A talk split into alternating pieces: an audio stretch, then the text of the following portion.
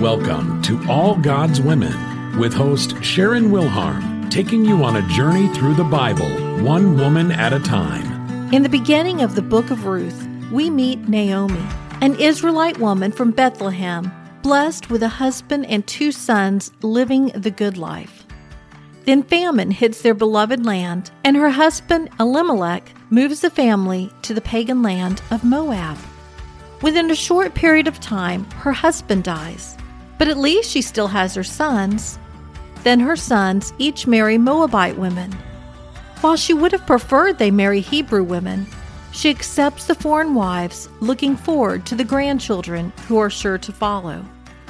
But before long, her sons die, leaving her in a foreign country with two foreign daughters in law and no grandchildren to pass along the family name.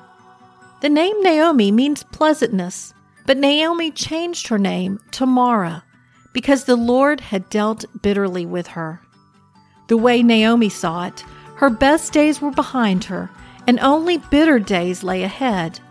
She could not have been further from the truth. In these days and times, it's easy to get discouraged, to feel that God has forsaken us. We may feel the need to run and hide and hope we can escape trials. But God doesn't work that way. He takes us through difficult times so that He can grow us and show us His true love and mercy. Just as He took care of Naomi throughout her life, He'll take care of us as well. This has been All God's Women with Sharon Wilharm. Visit allgodswomen.com to further your study of Bible women.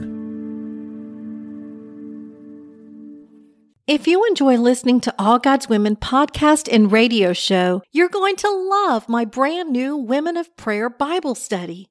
Get to know the character of God by studying the prayers of women in the Bible.